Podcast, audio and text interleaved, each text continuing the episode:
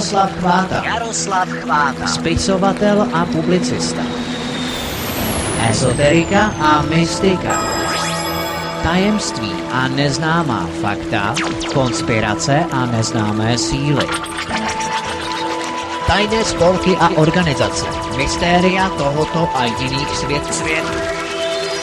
To vše a ještě mnohem více. Pořadu absolutně neuvěřitelné. Na svobodném vysílači CS z plzeňského studia.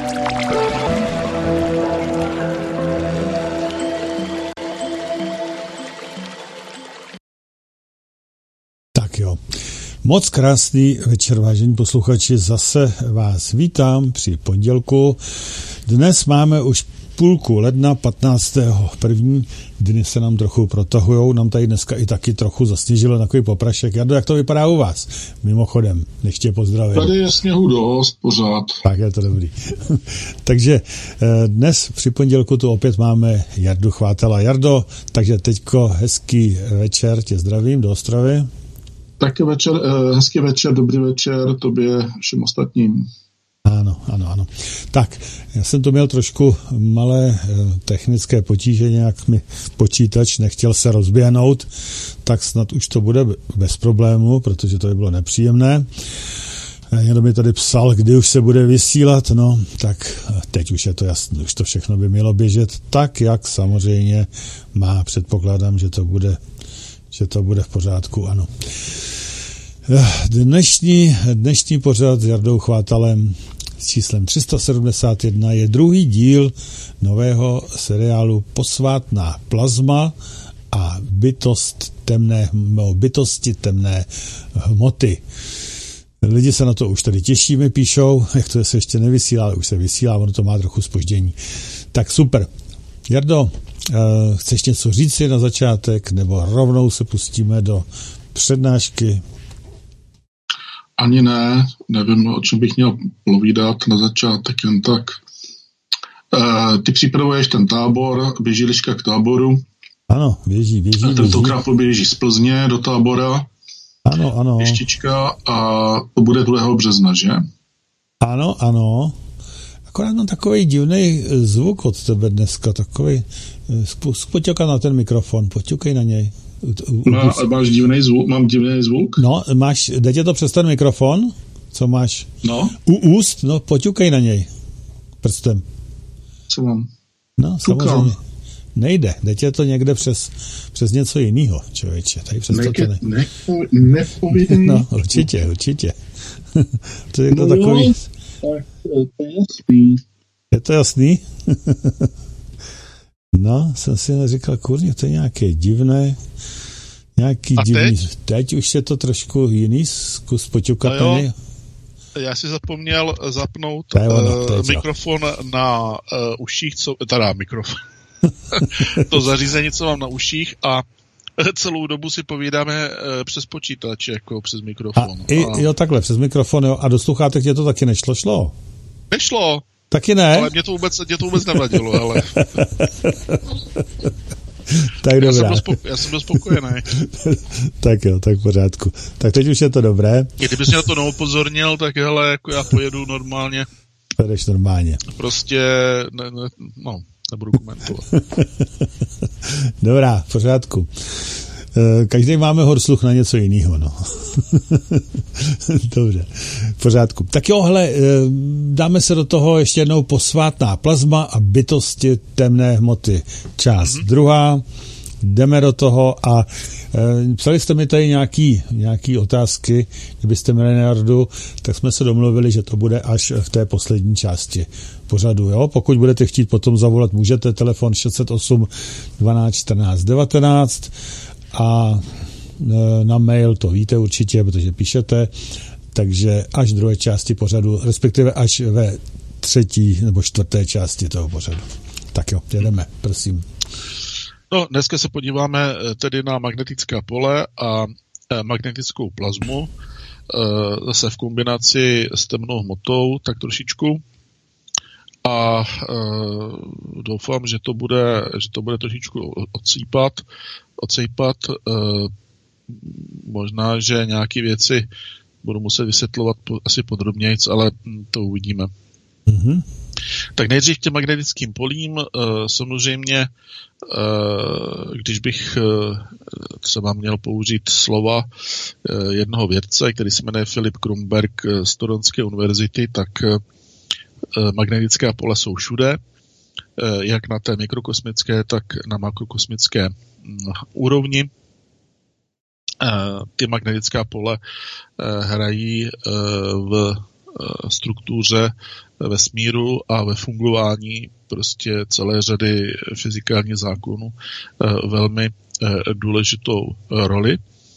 A jsou takový vědci, nebo vědkyně, jako třeba Angela Olinto z Chicagské univerzity, kteří se domnívají, že magnetická pole existovala již eh, v průběhu eh, takzvaného eh, takzvaného velkého třesku, nebo krátce po něm. Samozřejmě, že tato teze je ryze hypotetická, protože to jaksi není v našich silách v současné době hm, nějakým způsobem, nějakým způsobem prokázat a každopádně prý výrazně ovlivňovala formování, to následné formování galaxií eh, a rozložení hmoty eh, ve vesmíru. Na Zemi, pokud si to pamatuji dobře, a doufám, kdybych se měl, tak mi to odpuste. Na Zemi se intenzita magnetického pole tak nějak průměru by se měla pohybovat kolem 0,5 Gaussu, s tím, že magnetická pole se měří v Gaussech. S tím, že mhm. větší planety Eh, jako třeba Jupiter nebo Saturn, eh, tak ty mají samozřejmě silnější magnetická pole, eh, která dosahují mnohem jako hodnot mnohem větších. No a když se podíváme na hvězdy klasické, jako třeba na naše slunce a jiné hvězdy hlavní posloupnosti, tak tam bychom se měli pohybovat mezi 30 a 40 tisíci eh, Gaussy. No ale pak jsou třeba objekty, eh, mezi které patří magnetary, eh, což jsou takové specifické pulzary o extrémně silných magnetických polích, úplně neuvěřitelně silných, proto se jim říká taky magnetar. A tam ta síla toho, ta neuvěřitelná síla toho magnetického pole může dosahovat až několika milionů eh, Gaussů, což eh, je samozřejmě pro nás zcela nepředstavitelná nebo těžko představitelná záležitost. Mainstreamová věda nás, se nás snaží přesvědčit o tom, že žádný rotující objekt, rotující objekt ve vesmíru nemůže být bez magnetického pole. No, Eh, já bych eh, tady s tím eh, byl na vážkách, protože jsou zaznamenány objekty, které rotují a to magnetické pole mají extrémně, extrémně slabé, skoro žádné a i takové, takové objekty by se daly nalézt Eh, například i u nás eh, ve sluneční soustavě. Ale říkám, to je diskutabilní záležitost. Každopádně eh, pro život, to znamená pro životní formy různorodého druhu, různorodého druhu a charakteru, jsou magnetická pole a existence magnetických polí extrémně důležitá a hrají opravdu velice zásadní, velice zásadní, velice zásadní roli. Eh, v podstatě lze říci, že magnetismus je jednou z základních sil, která určuje charakter, pohyb a tvar takzvané ionizované hmoty. Eh, a ionizovaná hmota je plazma, a jsme zase u plazmy, eh, co znamená, že ty, ty magnetická pole o různé síly, intenzity a velikosti určují, dalo by se říct, velkorozměrovou strukturu našeho vesmíru a ty extrémně silná magnetická pole e, zasahují i do takzvaných nadvesmírů, e, čili hypotetických e, útvarů, e, které v hierarchii formování e, přesahují parametry klasického, klasického vesmíru.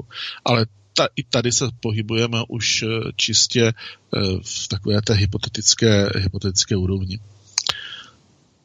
Co se týče ionizace, tak stupeň ionizace v meziplanetárním prostoru a v kosmickém plazmatu eh, jako takovém se může pohybovat eh, pochopitelně v poměrně širokém rozmezí od eh, plně ionizované pod plně ionizované plazmy až po mm, ionizaci, která potenciálně obsahuje zlomky, pouze zlomky procenta. Ale důležité tady je si uvědomit to, že i slabě ionizovaná plazma silně reaguje eh, na elektromagnetická pole a je to z toho důvodu, eh, že síla elektro, eh, ta elektromagnetická síla mnohonásobně převyšuje sílu, sílu gravitační.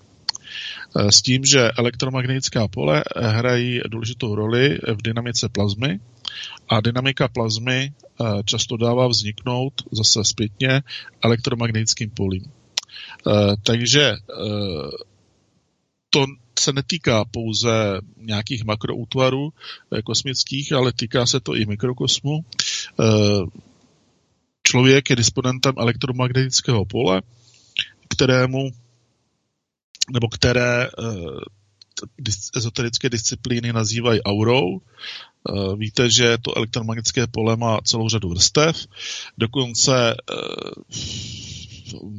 v případě lidské bytosti, eh, když bychom to zkrátili pouze na člověka, tak můžeme hovořit o multistrukturovaných elektromagnetických polích, Samotné elektromagnetické pole samostatné má srdce, samostatné elektromagnetické pole eh, má mozek, to jsou dvě nejsilnější elektromagnetická pole. Eh, samostatné elektromagnetické pole potom eh, je vlastně aura, která obklopuje v komplexu celý organismus a v tom uh, jakoby komplexně elektromagnetickém poli se nachází právě ty dvě ohniska, uh, binární ohniska, uh, ohnisko srdce, elektromagnetického pole srdce a elektromagnetického pole mozku. Tady ty dvě ohniska vlastně tvoří tvoří bipolární, eh, vnitřní bipolární eh, elektromagnetický jakoby most nebo vazební prostě mm, vazební mechanismus nebo vazební parametr, který se nachází uvnitř toho komplexního aurického elektromagnetického pole. Zajímavé je, že existuje poměrně velké množství živočichů a zvířat, která na smysl, vlastní smyslové úrovni eh, jsou schopná eh, extrémně eh, přesně a velice citlivé i na velkou dálku detekovat právě ta, nejen to aurické pole, ale i ta vnitřní bipolární elektromagnetická pole solitérního charakteru, čili to EMP srdce a EMP eh, mozku, eh, nebo respektive mozkomíšní, mozkomíšní soustavy. A eh, ta zvířata samozřejmě podle toho i reagují. Jde o to, že um, jde o to, že na datové úrovni myšlenkový, mentální myšlenková mentální aktivita člověka eh, eh, datově sítí tato elektromagnetická pole, to znamená, že v podstatě datové pakety nebo informační pakety jsou přitahovány těmi dvěmi primárními elektromagnetickými poli srdce a mozku míšního systému. V podstatě se skopírují na dvakrát taková informace. Jedna kopie se ukládá do EMP srdce, druhá kopie do EMP eh, mozku míšního systému. A eh, tento, tato, tento proces, tato procedura eh, funguje od narození, to znamená od prvních minut po narození, až po fyzickou smrt.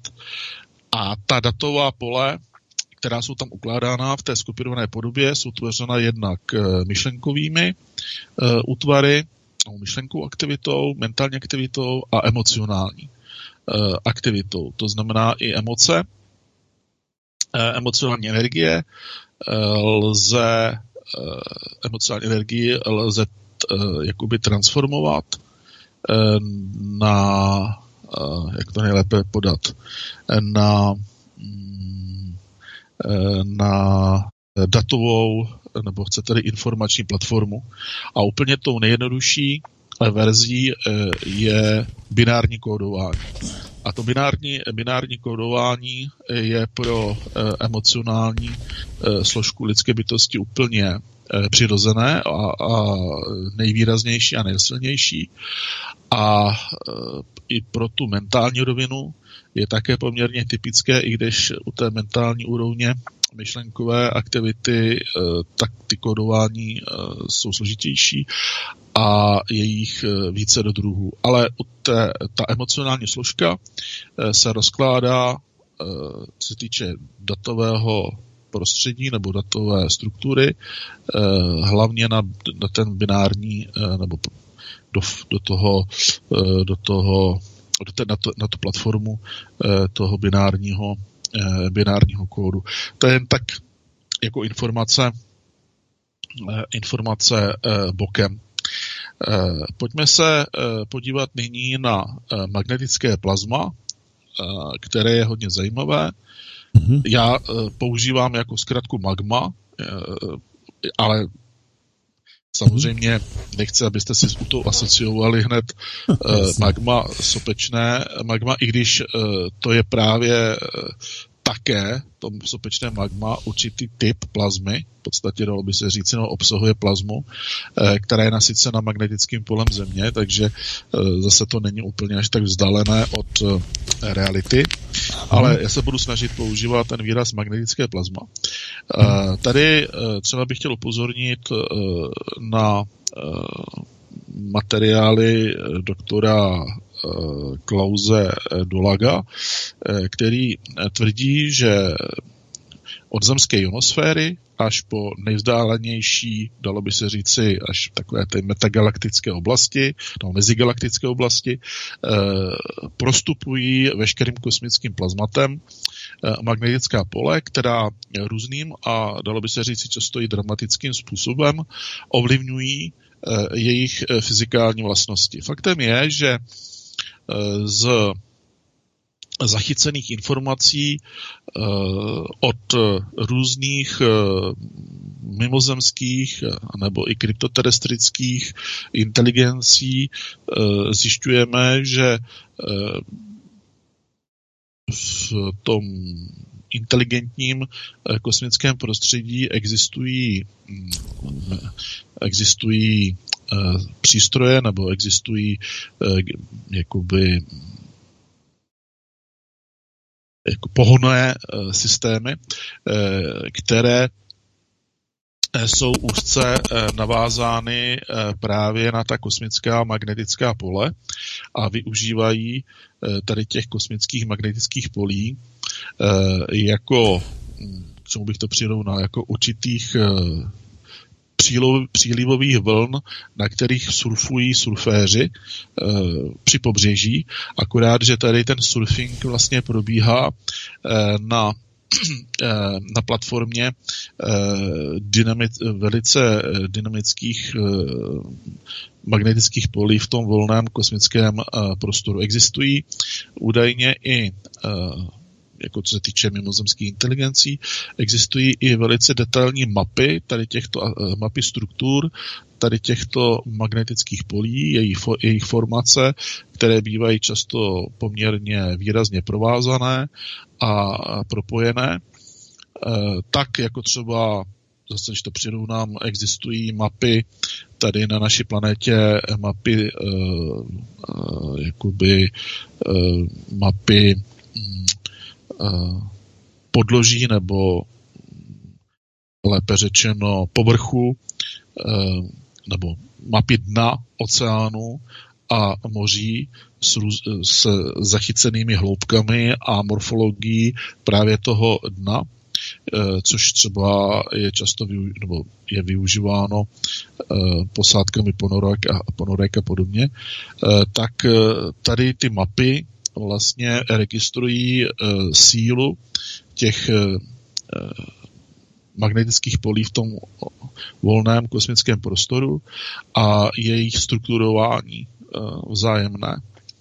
Takže mm, i takovýhle zajímavé, zajímavé informace a věci souvisí s klasickým s klasickou uh, vědou o magnetických polích uh, otevřeného kosmického, uh, kosmického prostoru.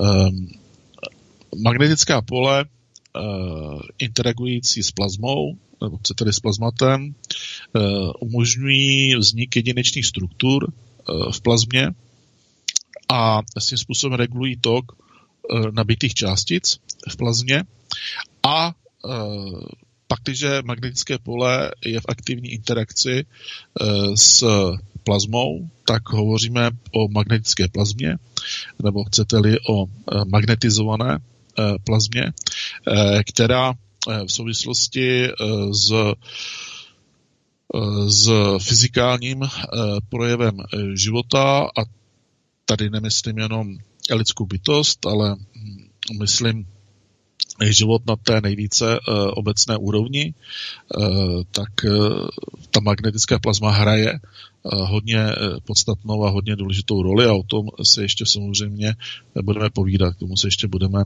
budeme vracet.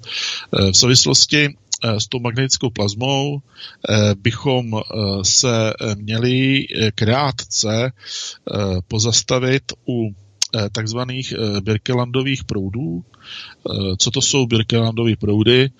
Nejsem si jist, jestli všichni budete takhle hnedka Eh, na první dobrou vědět, co jsou Birkelandové proudy, eh, tak jenom krátce Birkelandové proudy eh, jsou pojmenovány po norském fyzikovi Kristianu Birkelandovi, který tady ten jev zkoumal někdy na přelomu, už na přelomu 19.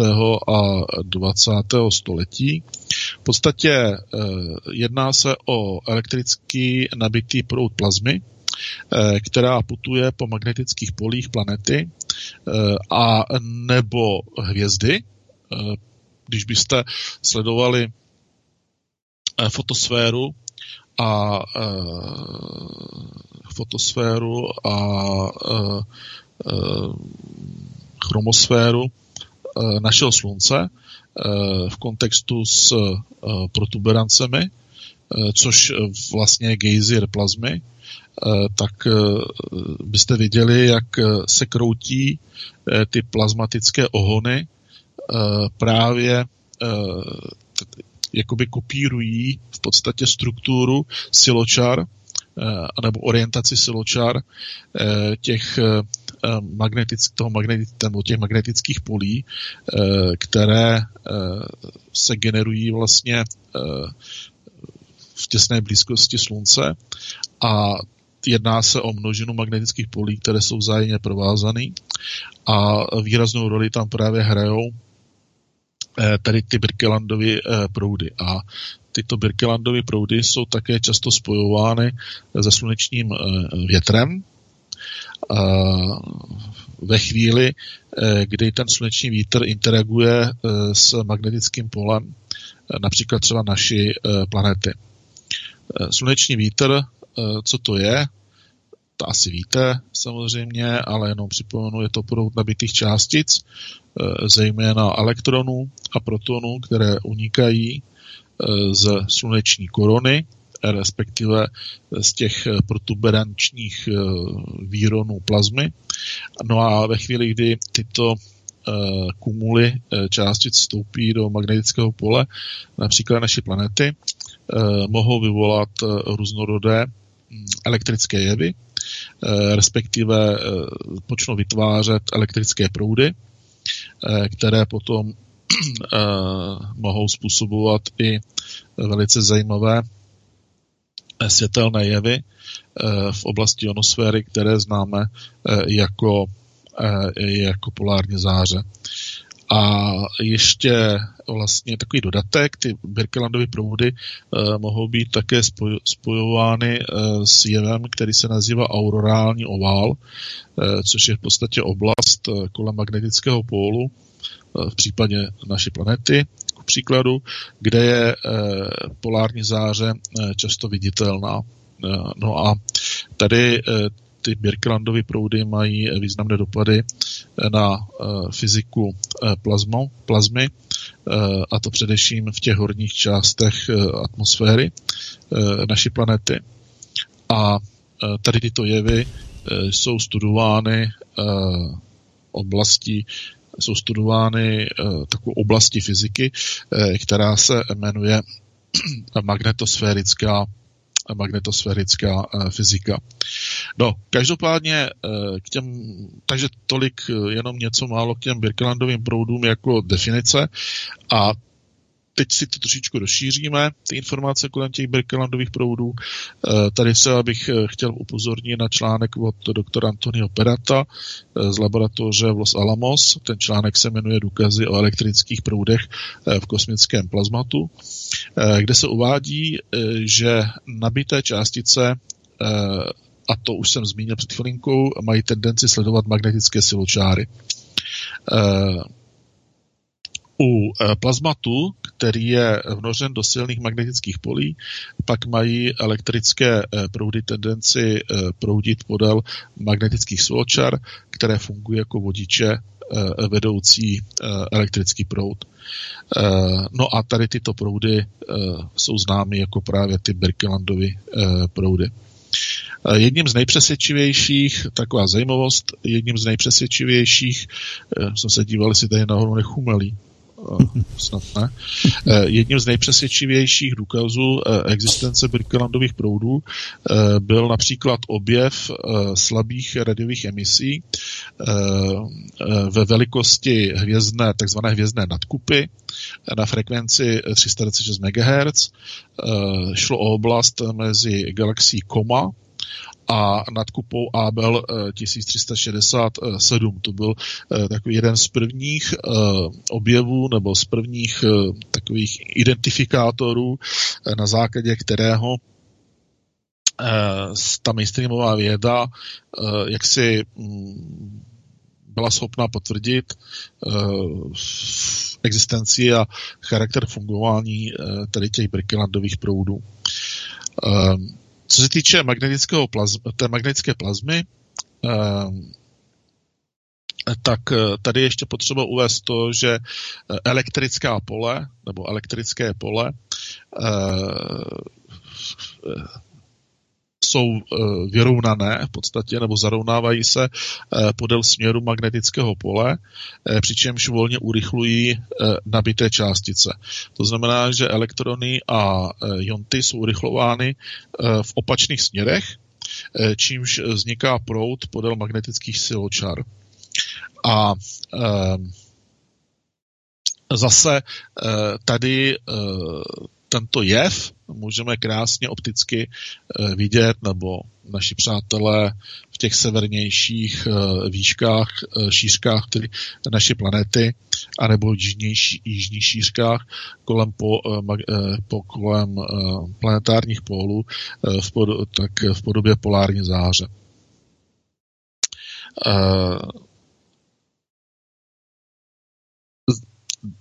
Co se týče co se týče mm, struktur eh, magmatu. Eh, tady jenom taková informace, v podstatě zatímco veškerá hmota, aspoň tedy co je známo, samozřejmě podléhá gravitačním silám,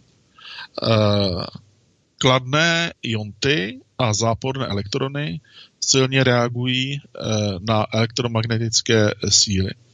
A, a díky tady této silné interakci s elektromagnetismem eh, vykazuje plazma složitou strukturu, eh, která daleko přesahuje například strukturu plynu nebo strukturu kapalin nebo pevných látek. A je to poměrně hodně zajímavá věc, eh, protože až budeme probírat, až se probereme tady těmi úvodními věcmi a budeme probírat plazmické bytosti, eh, to znamená entity eh, inteligentního charakteru, eh, která, pro které jsou typická těla formovaná čtvrtým skupenstvím, tedy plazmou, tak zjistíte, že hm, dynamické parametry tady těch jejich organismů mnoho nás prostě úplně neuvěřitelně převažují možnosti a schopnosti našich fyzických těl, kdy naše fyzická těla jsou složena z baryonické hmoty, z klasické baryonické hmoty. A to právě jakoby vytváří obrovskou výhodu tady těm eh, entitám s těmi plazmickými těle, těly, nebo těm entitám a těm inteligencím, které jsou obdařeny plazmickými těly, eh, v tom, v tom slova smyslu, že například jejich po, charakteristika jejich pohybů v mnoha ohledech eh, překračuje klasické fyzikální zákonitosti, vázané třeba na newtonovskou, newtonovskou fyziku. Jo, takže, ale k tomu se postupně, k tomu se postupně dostaneme. Tady potom lépe pochopíte, až to budeme probírat, charakteristiku různých PSI jevů, Eh, nebo chcete-li různých paranormálních eh, jevů a událostí, eh, kdy ty paranormální efekty jsou vlastně pouze, no pouze v úzovce, jsou pouze účinkem nebo jsou spíše důsledkem dynamické aktivity plazmických entit, které interagují s Eh, eh, prostředím baryonické hmoty a ta, eh, ten výsledek té interakce potom vytváří různé jevy, které odporují klasické tradiční, tradiční fyzice. K tomu, jak říkám, postupně dojdeme.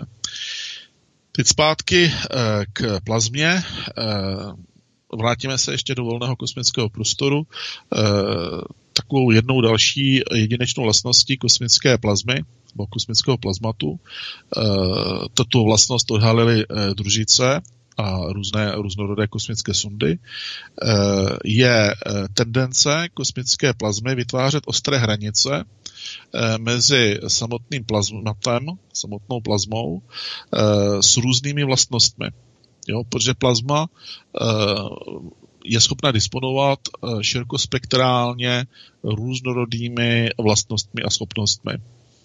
Eh, plazma s těmito širokospektrálním, s, to, s tou širokospektrální různorodostí svých vlastností e, má přirozenou tendenci se oddělovat, separovat a vytvářet e, tak, takzvané buňky, nebo chcete-li ganglie, plazm, plazmatické ganglie, eh, které eh, disponují elektrifikovaným opláštěním, eh, jakousi aurou, elektrifikované opláštění nebo jakousi specifickou, specifickou aurou, kterou jsou tedy plazmické ganglie, kterou jsou obklopeny. Jako skuř, ta aura je něco jako ta, ta elektrifikované opláštění jako taková jakási skuřápka, ochranná skuřápka, ve které Eh, se dynamicky projevuje eh, ta eh, plazmická, plazmická ganglie. A tady toto strukturování plazmy umožňuje generovat elektrické pole.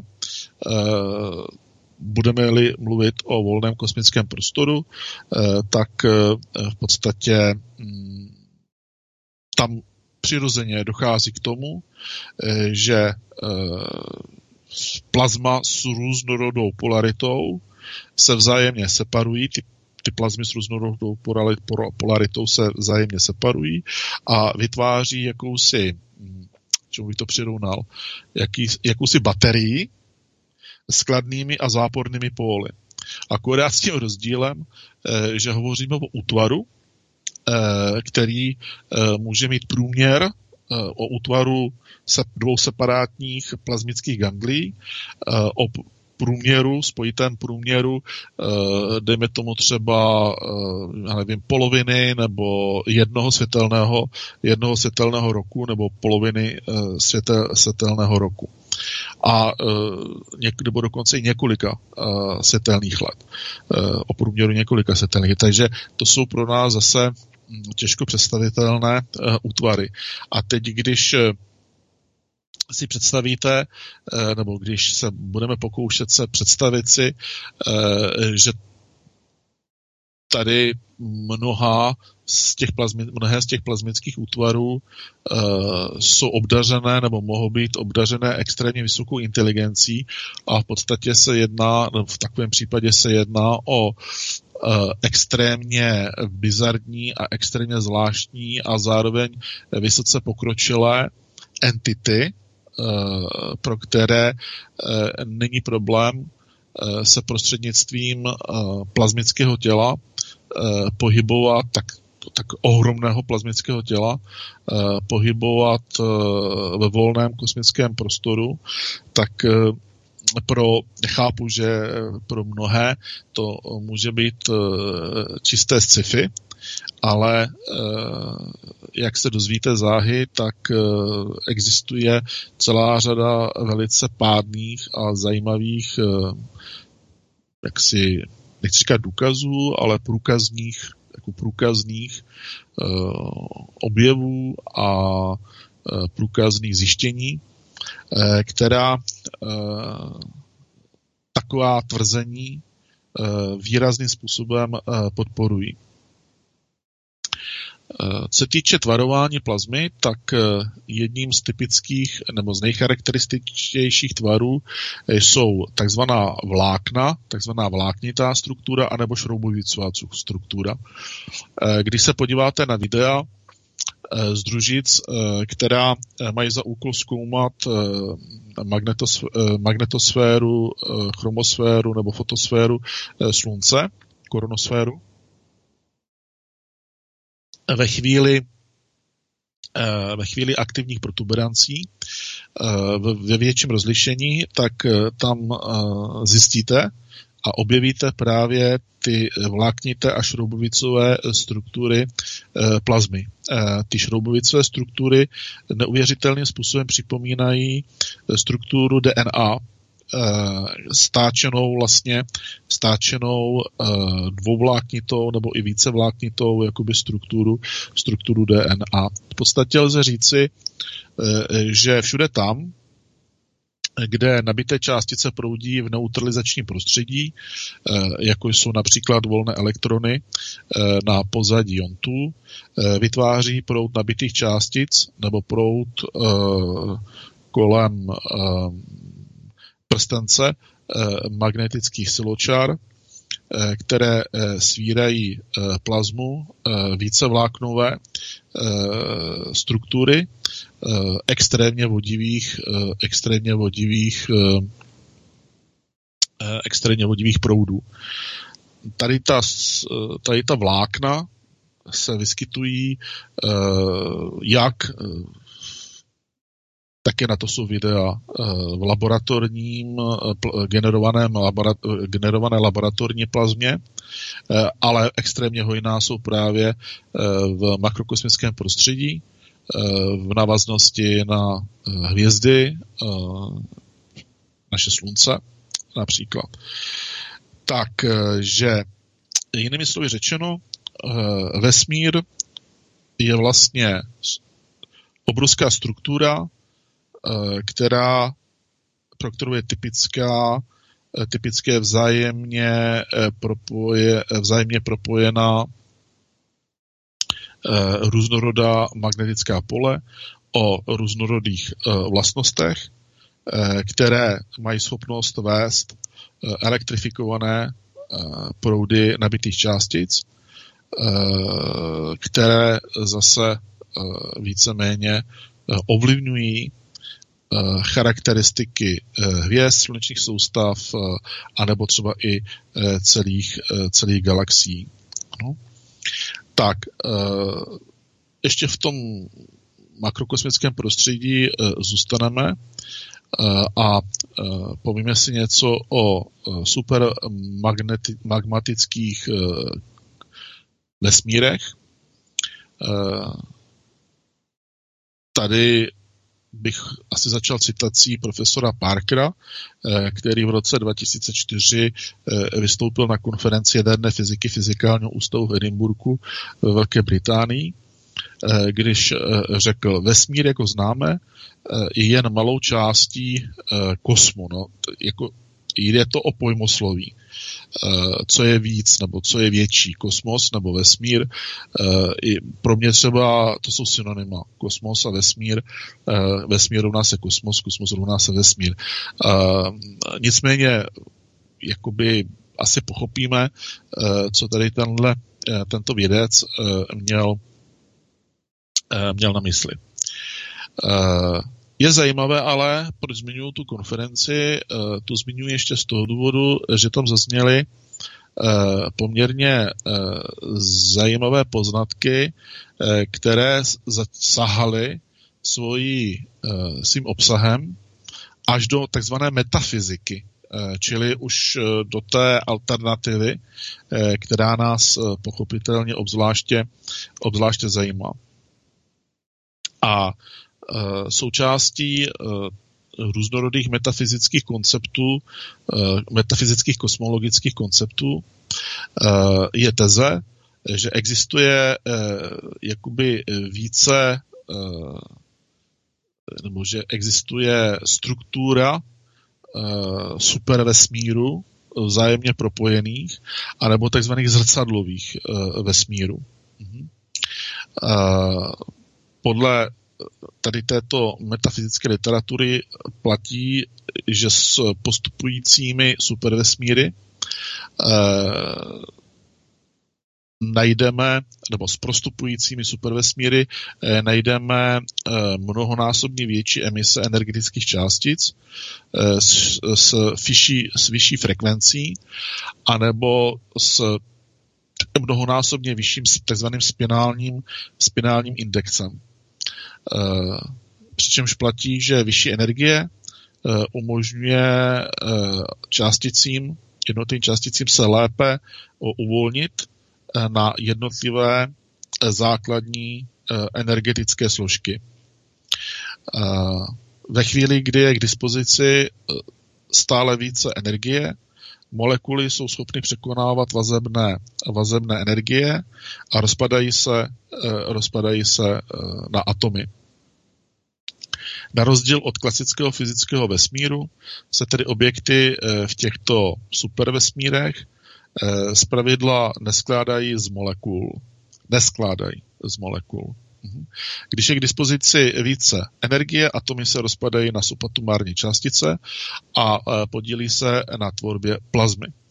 No a tady e, právě z tohoto, když vyjdeme, e, tak se dostaneme ke konstatování nebo k hypotézám ohledně plazmy, které se dotýkají různorodých plazmických entit, inteligentních, pro které domovským vesmírem e, není tento vesmír, ale právě tady tyto supervesmíry s tím, že oni e, mají k dispozici mechanismy, ať už e, přirozené, anebo uměle vyvinuté, prostřednictvím kterých jsou schopné tyto kryptoterestrické nebo kryptobytosti vstupovat Eh, prostřednictvím jakýchsi portálů nebo oken, prostupných oken, sem eh, do eh, prostředí baryonické hmoty našeho klasického vesmíru a tady vytvářet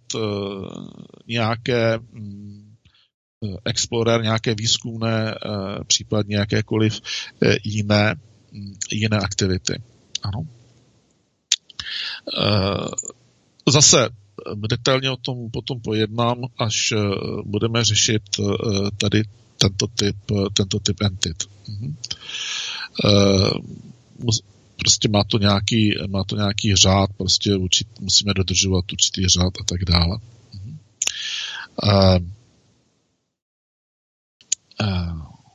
Tady těmito hypotézami se v podstatě jak si vysvětluje eh, mnoho vlastností, popisů a chování takzvaných jemných těles, které popisují jemných těles, to bych dal do úzovky, které popisují experimentální metafyzici, Eh, ezoterici po celém světě, a to nejen v dnešní době, ale můžeme jít i do eh, různorodých historických eh, údobí. Dokonce se v tomto případě můžeme dotknout i, dotknout i samotné prapodstaty alchymie,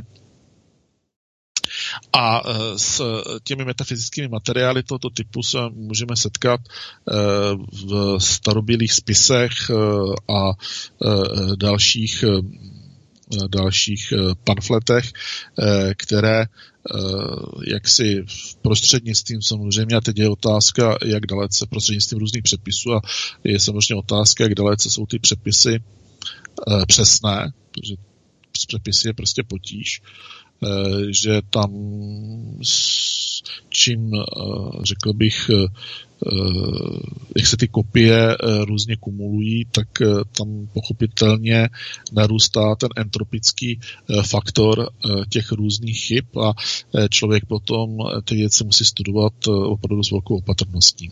No. Já jsem tady před týdnem zmínil okultního chemika Leadbatera. Tady tento člověk Eh, v tom jednom ze svých materiálů, je to stěžení materiál okultní chemie, eh, se jmenuje ten materiál, tak eh, on tam říká, že na vyšších úrovních existence je v podstatě všechno to, co bychom zde dole nazvali světelným, jinými slovy vyzařujícím světlo, jako například plazma, a lze popsat na těch vyšších úrovních eh, jako, jako věc nebo jako prvek, který je prostoupen ohněm. Ano. Eh, což je velice zajímavá záležitost toto, eh, která, já vám, já vám to teď trošku vysvětlím jako podrobněji, abyste to pochopili, o co tady jde, co ten Leadbater vlastně měl na mysli a hned pochopíte a poznáte, jak se to dotýká e, různorodých e, jevů, které nedokáže klasická mainstreamová věda vysvětlit. A například třeba i se to dotýká jevů ve spojení s UFO nebo UAP. Zkuste si e, představit oheň, oheň, který nehoří, ale je v kapalné formě, jako voda. Například kapalný oheň. A navíc ten oheň, který má e, vlastně tu kapalnou viskozitu, a je to oheň, e, nepálí, nehřeje a je studený. A tady tento studený oheň v kapalné, jakoby v takové té kapalné konzistenci, je jednou z velmi typických uh, charakteristických vlastností UFO neboli UAP. Uh, eh, velice zajímavě o tom hovoří uh, ufolog a kontaktér de Souza, de Souza, uh, což je, to je Mexičan, respektive Mex, a, a, Mexičan, americký, ale narodil se ve Spojených státech, ale žije v Mexiku v současné době, který a on vyprodukoval obrovské množství fotografií, ano, kdy e, byl kontaktován útvary, obrovskými útvary o průměru, dejme tomu třeba 20 metrů, nebo i 30 metrů, které měly buď to kulovitý charakter, kulovitý tvar, nebo šišatý, takový jako tvar rugbyového míče. E, ty objekty buď to rotovaly, anebo byly staticky, vysící ve vzduchu nevyzařovali žádné horko, žádné teplo, nepálili. On se k těm objektům byl schopen přiblížit uh, až třeba na několik decimetrů, úplně k ním, k té, k té stěně.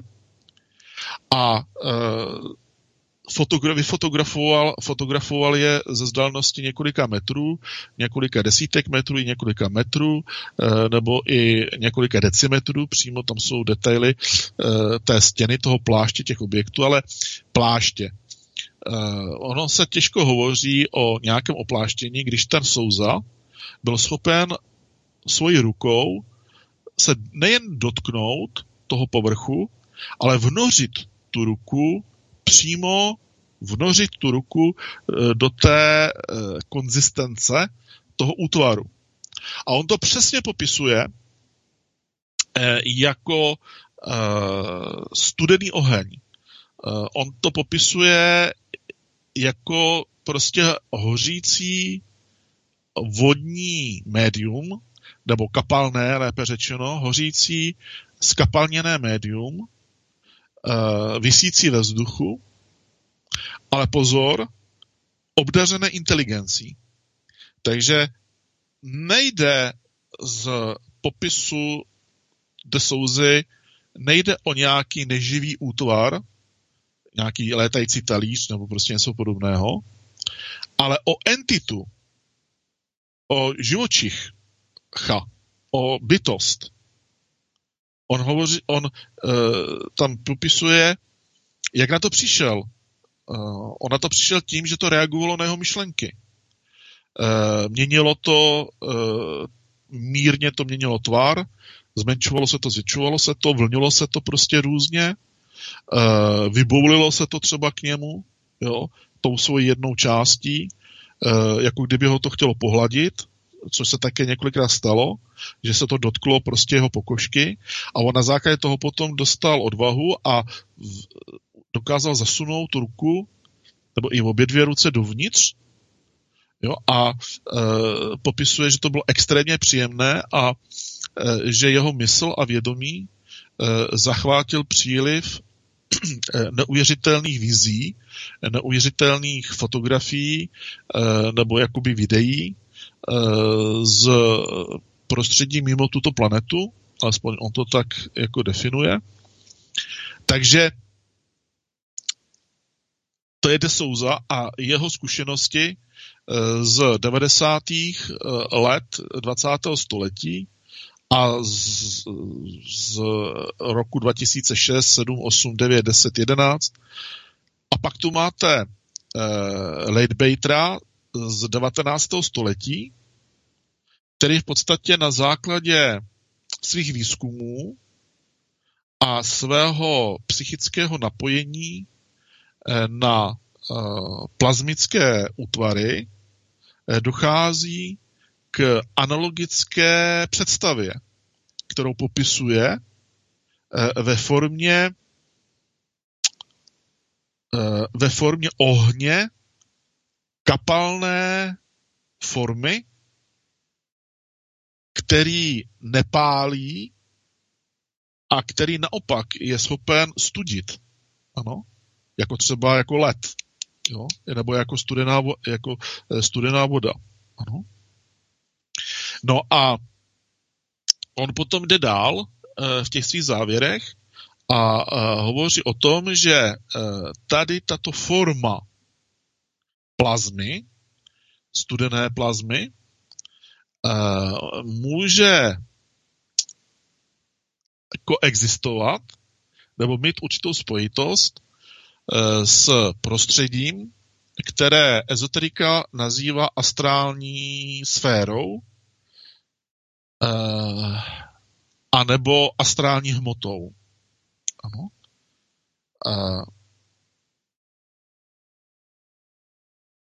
On dále naznačuje, že uh, jistá tělesa nebo jisté stavy hmoty uh, v sobě především baryonické hmoty v sobě přirozeně obsahují takzvanou setelnou éterickou substanci v krystalickém stavu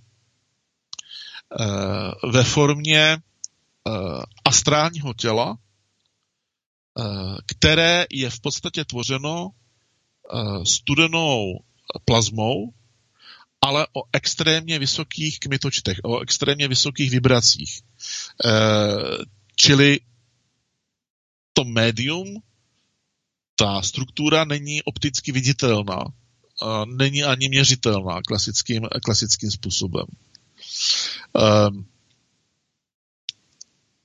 Tomto ohledu můžeme hovořit o takzvaném setelném krystalickém kauzálním, setelném krystalickém kauzálním těle, ano, které se skládá ze superčástic, které vykazuje plazmický charakter, charakter studené plazmy, o extrémně vysokých vibracích, ano. Takže takové astrální tělo by bylo možné zařadit do kategorie supermagnetických, supermagnetického plazmického vysokokmitočtového tělesa.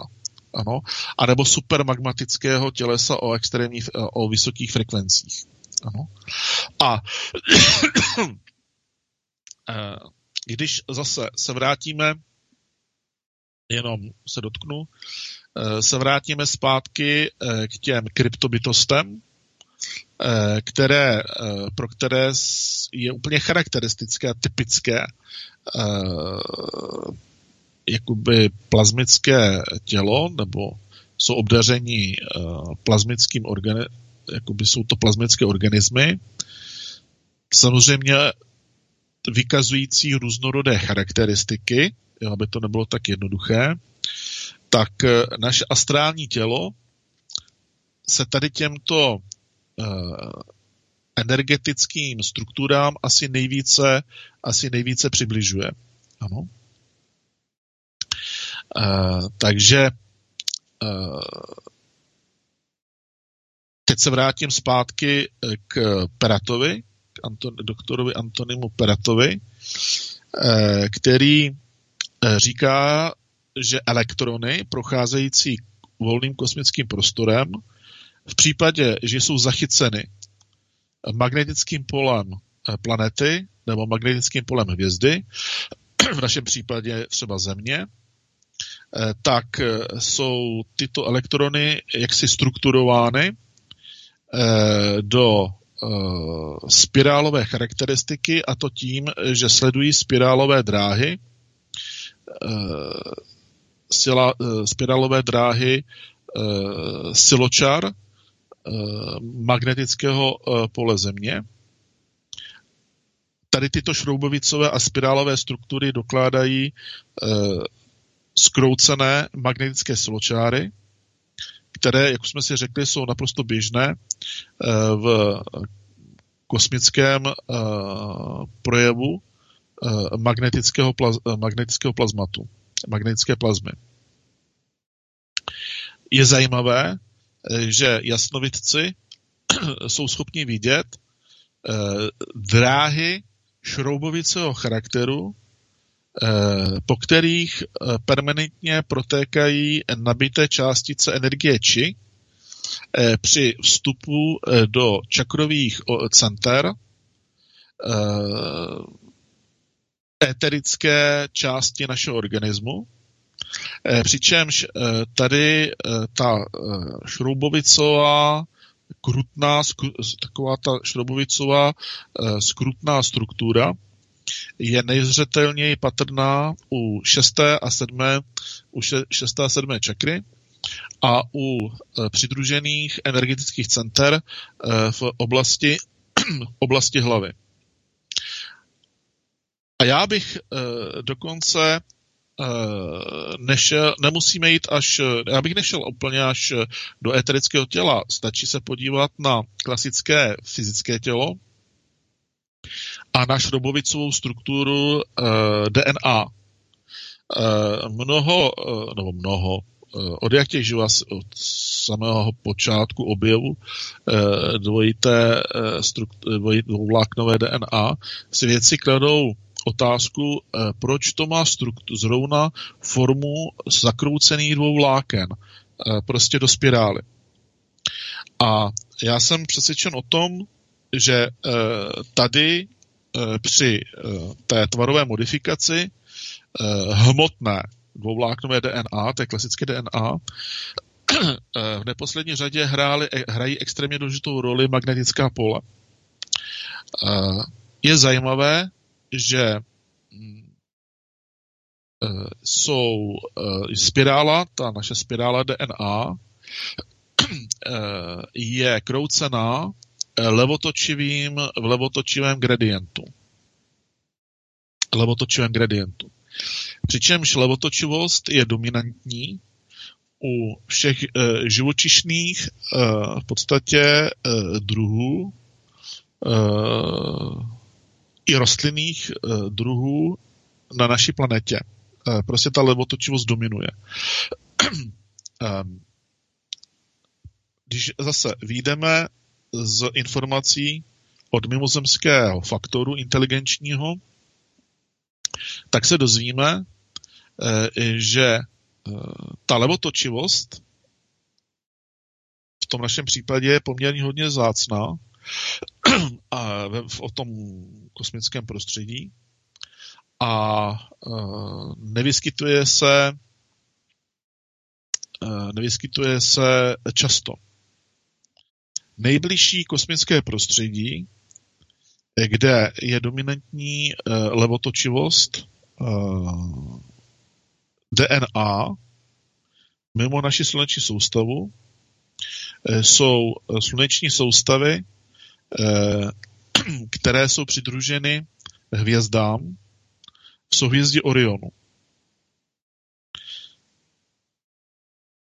Toto je zajímavé z, z několika důvodů. Například, když se podíváte uh, do Ehm, takového té, toho metafyzického, filozofického konceptu náboženského starého Egypta, eh, tak eh, tam vysledujete eh, extrémně preferovanou vazbu mezi inkarnační mechanikou tady na té naší planetě, respektive naší sluneční soustavě Eh, s vazbou na projev baryonické hmoty eh, v průběhu inkarnace eh, a na souhvězdí Orionu.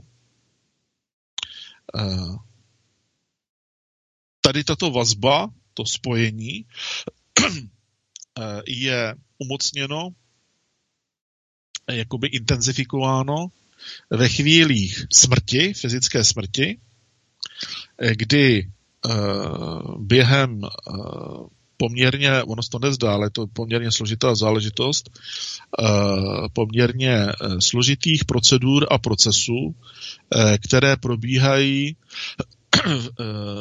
během aktu umírání, s tím, že ten akt umírání za určitý okolnosti může trvat i měsíce, nebo i desítky měsíců v podstatě, a probíhá Eh, ještě dále minimálně 40 eh, až 45 dní eh, po fyzické smrti na druhé straně, jakoby, tak tady hraj, hrají velkou roli energie a jisté metafyzické síly a koncepty, které tryskají nebo které jsou generovány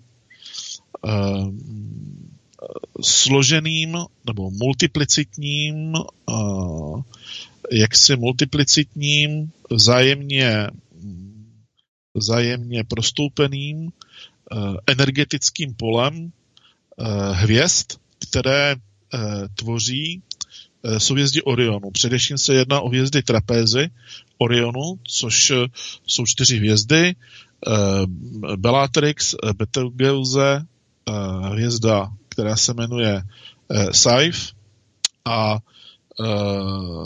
Rigel, jsou čtyři hvězdy trapézy Orionu a pás Orionu, který je tvořen hvězdami Alnitak, Alnilam a Mintaka. A pak ještě do toho patří uh, mlhovina Konská hlava, mám za to, že to je mlhovina M41, kde, a to, o tom jsme se bavili už, kde jsou masivním způsobem generovány extrémně mladé hvězdné útvary. A tady tento metafyzický vliv energo, jakoby komplexního energoinformačního pole, těch mnoha různých hvězd, kumulovaných do kvazi souhvězdí Orionu eh, na náši sluneční soustavu a nejen na naši sluneční soustavu, ale i na tu blízkou oblast kosmického prostoru kolem naší sluneční soustavy, je nádherně, právě nádherně vyjeven v té duchovní metafyzické koncepci starého, starého Egypta. A proč? Jo, a máte tam ten Orion.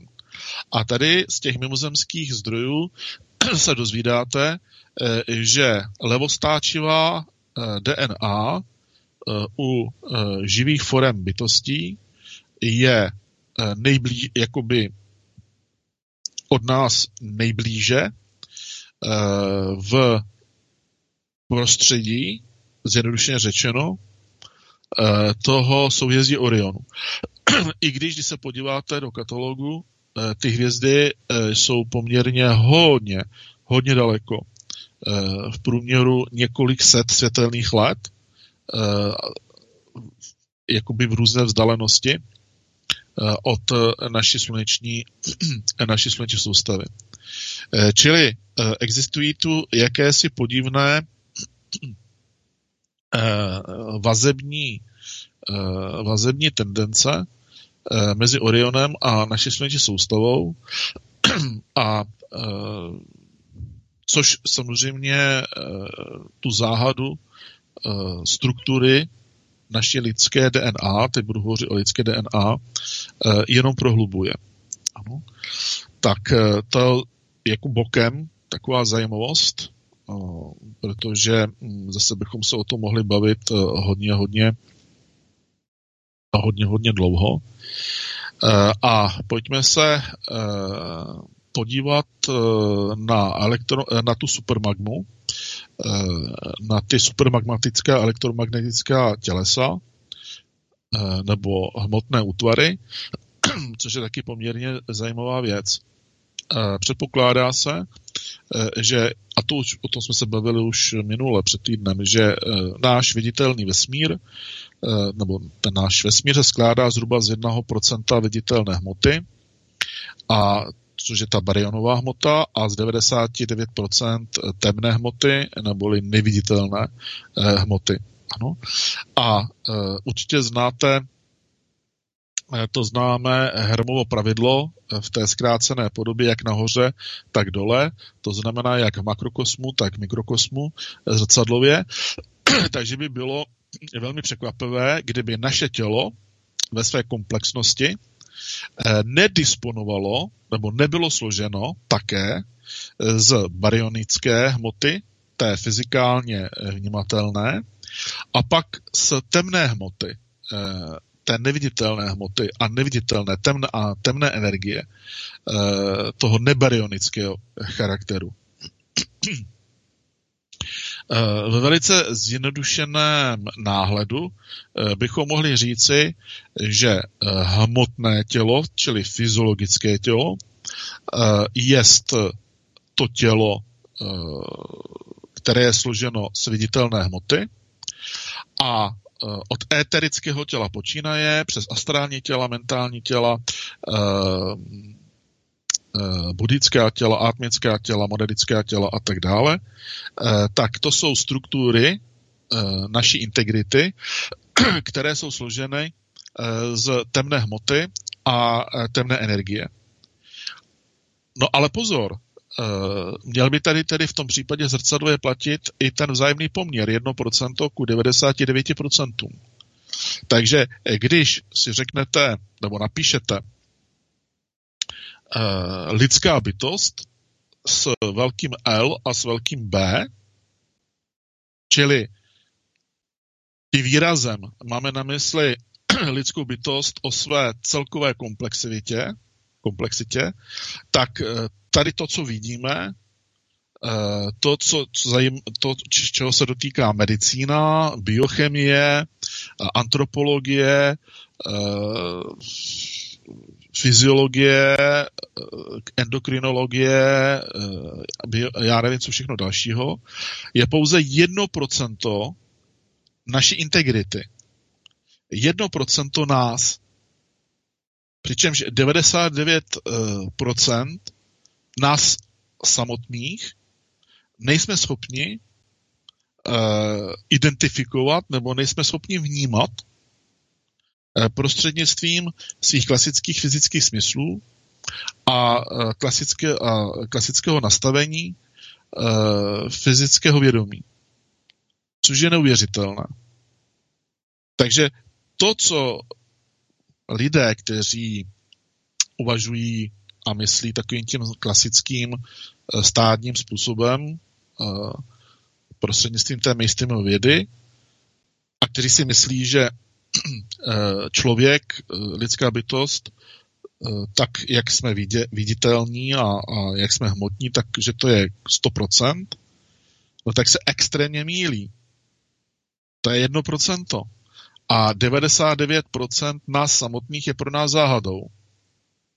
jinými, slovy, jinými slovy řečeno.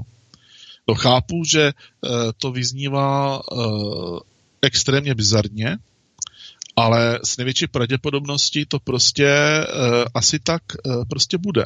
Ano. Čili v případě, že platí to, že výraz okultní znamená skrytý, nebo neviditelný, tak eh, my vidíme pouze 1% a 99% eh, nás samotných je okultní podstaty. Ano.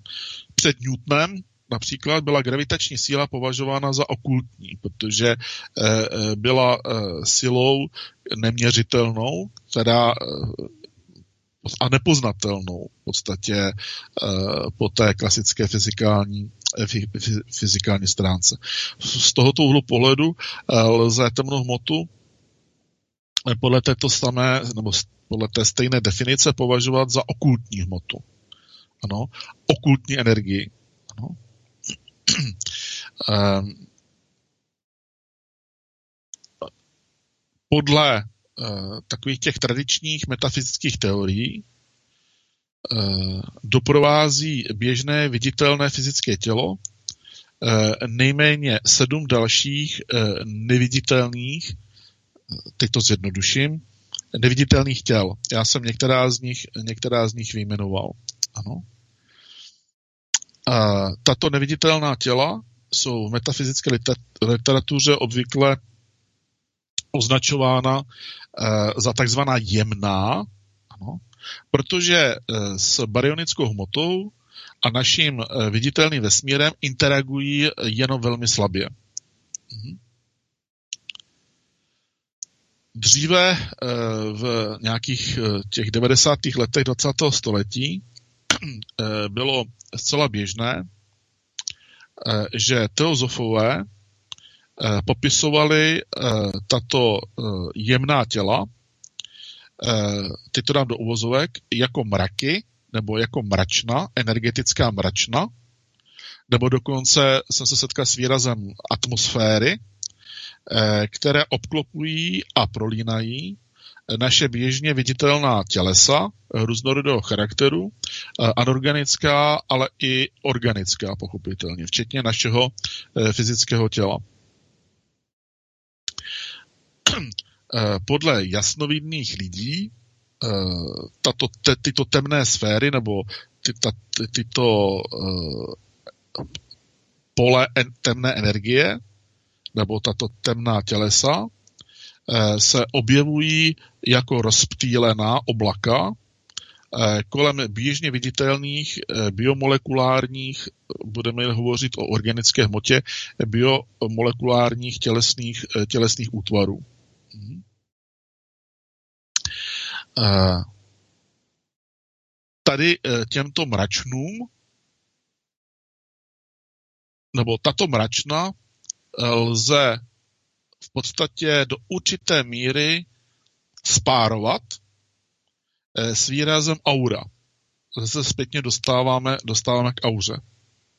Z čehož vyplývá, že aurické pole jakožto velice specifický, nebo řekl bych speciální druh elektromagnetického pole, eh, v sobě bude obsahovat anatomicky poměrně výraznou velkou potenci eh, temné hmoty a temné energie. I znova říkám, ten výraz temná neznamená špatná nebo negativní. To je prostě, tak, jako, je to takhle jako fyzikálně ustálený, prostě ustálený výraz i e, v prostředí mainstreamové, mainstreamové fyziky. Ano. E, samozřejmě, že e, pokud toto takhle, to strukturování je patrné na mikrokosmické úrovni, tak se bude analogicky projevovat i na makrokosmické úrovni.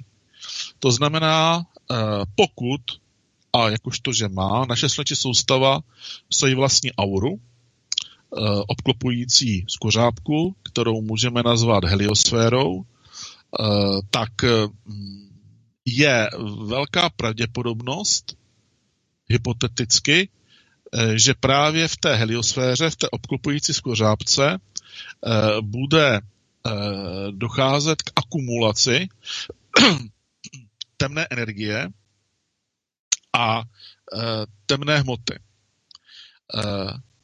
pak, když se takový jasnovidec, jako třeba e, jasnovidný jako třeba Bar- Barbara Brennan, e, nebo Lámové nějací, zadívají na slunce, tak uvidí e, obrovské množství pavučinových vláken, e, které e, jakoby vystupují ze slunce a které prostupují celou sluneční soustavou a jsou, tyto vlákna jsou rostlé do eh, heliosférické oblasti, která se nachází za ortovým, ortovým takzvaným ortovým oblakem.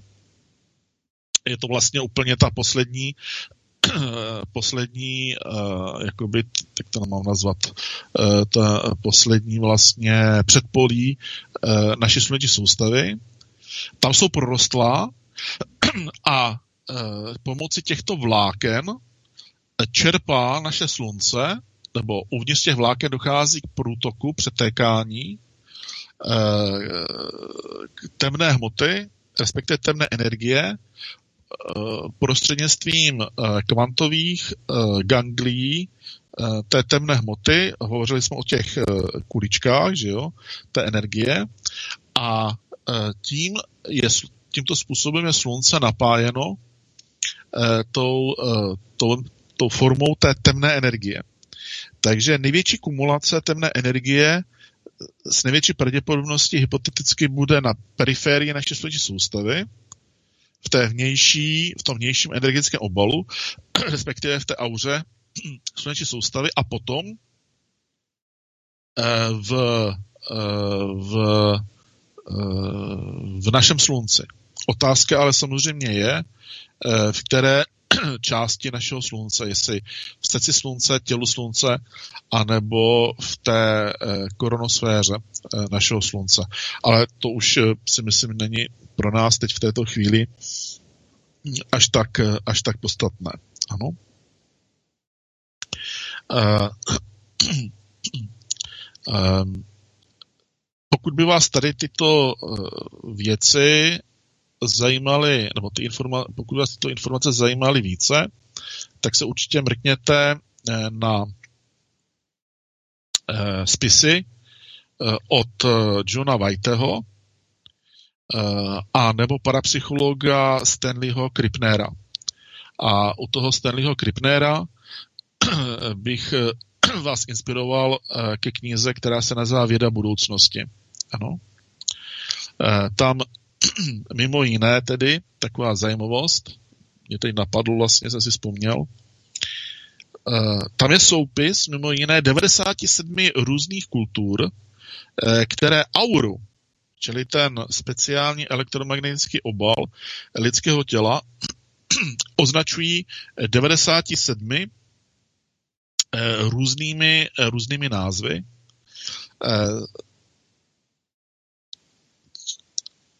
Takže eh, nebudu to dál rozvádět, teď ještě jsem chtěl k tomu něco říct, ale nechci odbíhat od toho eh, našeho nosného tématu. Pavliku, kolik je hodin, prosím tě pěkně?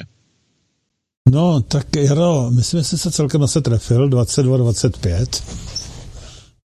Takže ještě můžeš chvilku asi, asi pokračovat, Dobrá. protože, eh, jak jsme říkali, necháme to ještě být, těch otázek to se tolik nebude, navíc se mě ztratili někteří, tak já jako hledám a uvidíme.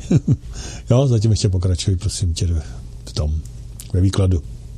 Jo, takže já bych jenom, uh, proč to říkám, jako uh, tady jsem si vzpomněl těch 97 uh, různých názvů nebo pojmenování té aury, lidské aury, uh, protože je potřeba brát potaz, že uh, budete samozřejmě a studujete různé zdroje, dostáváte se postupně k různým materiálům a zcela přirozeně potom dochází k tomu, že jedna věc Eh, podle toho, s jakým zdrojem pracujete, eh, je eh, pojmenovaná různě.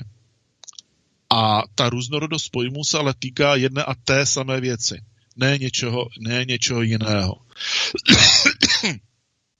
A tady na to je potřeba si dávat velký, velký pozor. Například ta Barbara Brennan, ta jemnohmotná těla, Eh, souhrně nazývá, pokud si dobře pamatují, eh, výrazem lidské energetické, lidské energetické pole. Ano.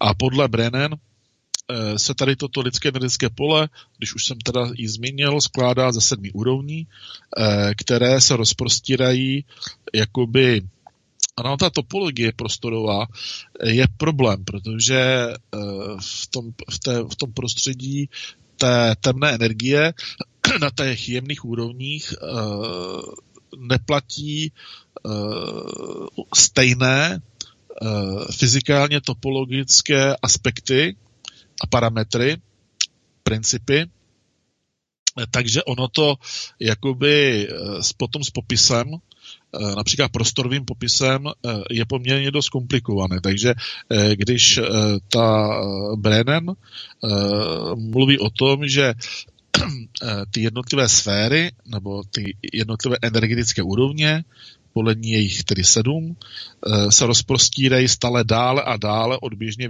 viditelného těla, přičemž pulzují se zvyšující se frekvencí, tak je to opravdu potřeba brát s rezervou, eh, protože, jak říkám, ta topologie, samozřejmě ten popis té prostorové topologie je extrémně extrémně nepřesný.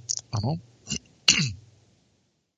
Samozřejmě eh, zase v duchu informací eh, té paní Brennan eh, všechny tyto úrovně se navzájem ovlivňují a to jak energeticky, tak i datově a působí na sebe, působí na sebe vzájemně, jako kdyby tvořili jedno komplexní tělo. Jak už jsme, se, jak už jsme naznačili, tak ta jemná těla Eh, mohou teoreticky být eh, plazmického charakteru s velmi unikátními absorčními schopnostmi, především co se týče informačních polí. To znamená, že absorpce eh, dat, absorpce informací, tady u těch jemných eh, energetických eh, těl bude řádově mnohonásobně větší než u těla, u těla fyziologického, tedy u toho těla, které je tvořeno barionickou hmotou, ne těmi, ne tou plazmickou charakteristikou, eh, respektive charakteristikou temné magnetické plazmy. A to by dávalo smysl, protože eh, když se podíváte eh, do různorodých ezoterických zdrojů, tak se dozvíte, nebo dočtete, že aura je nasycena daty. Eh, čili v podstatě intenzita informačního pole je nejvýraznější a nejsilnější eh, v prostředí aurického obalu. A o aurickém obalu jsme si řekli eh, před chvílí, že je to v podstatě jakási multikomplexní struktura temné energie, plazmatick, exotického plazmatického stavu. Protože uh, tady, proč to zdůrazňuji takto? Protože samozřejmě, když se řekne plazma, tak každý člověk si představí prostě oheň, uh, zapálenou sirku uh, nebo slunce. Čili plazma, která pálí, která hřeje, která je vidět a která produkuje světlo. Ale jak se dozvíte později, tak tak, jak existuje temná hmota, temná energie, tak existuje i temná forma, eh, takzvaná temná forma, eh, temná, temná forma eh, plazmy. Ano. tak.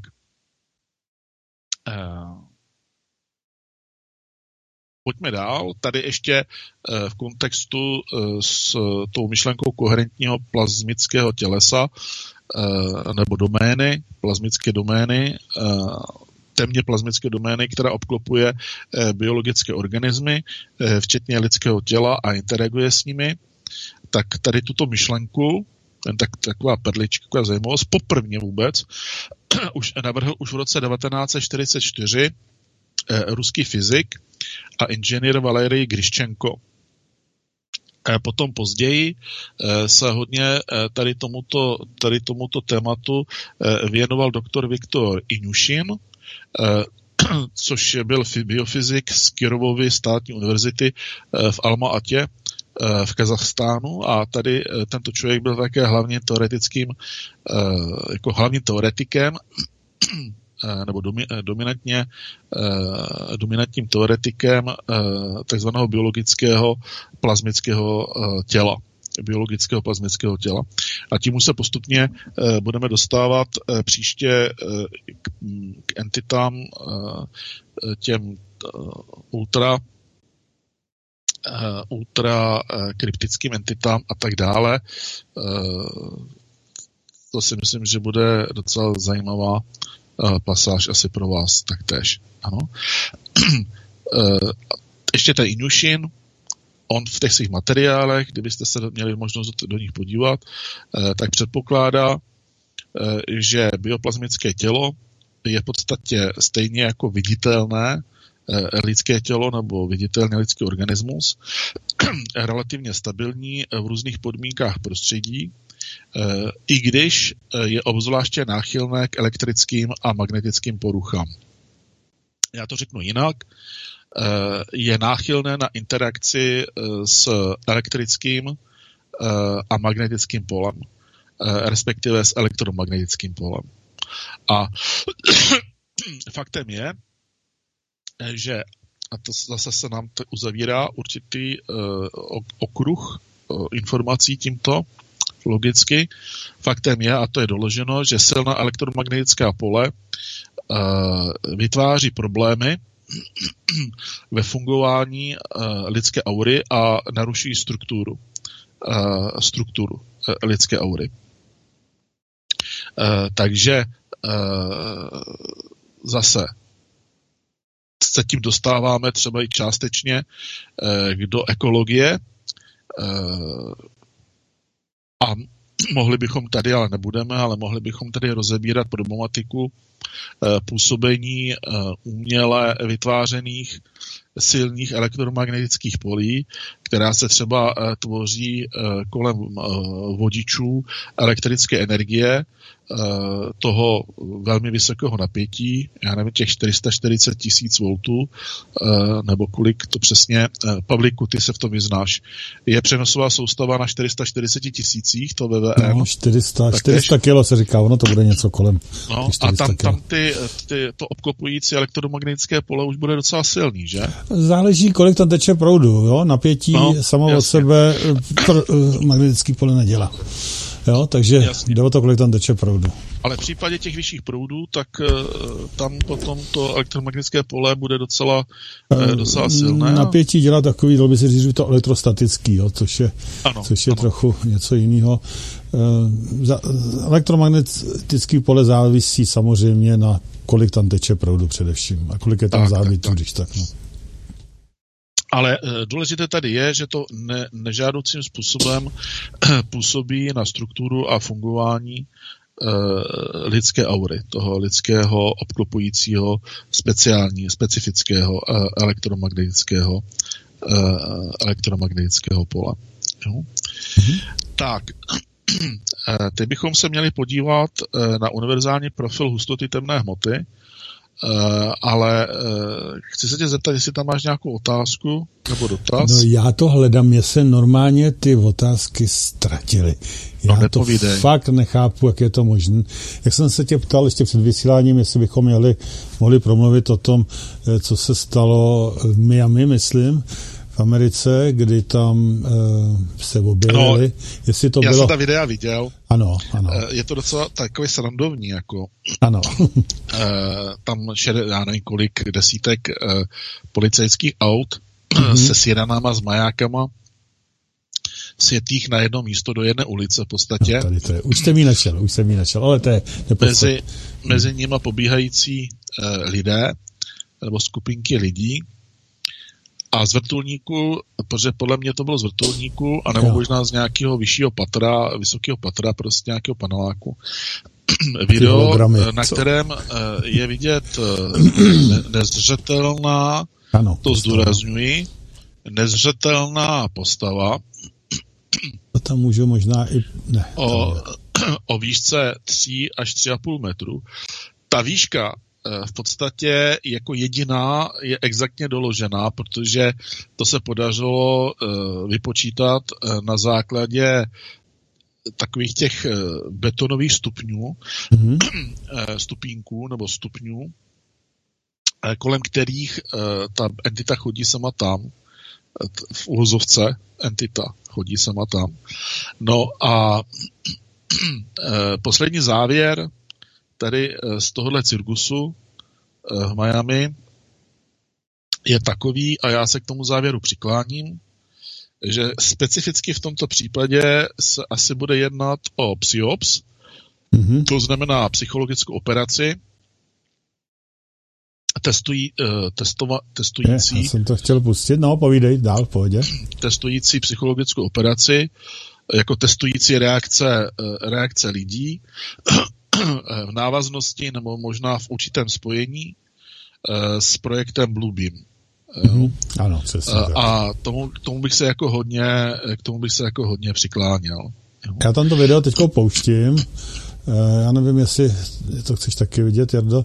A ty to asi znáš, tak já to takhle pustím. Ano, tam se ukazuje nějaká, nějaká ta postava. Taky mi to přišlo jako něco, prostě nějaký hologram nebo něco takového, ano, přesně tak. Jo, lidi jsou z toho pěkně vyplašený.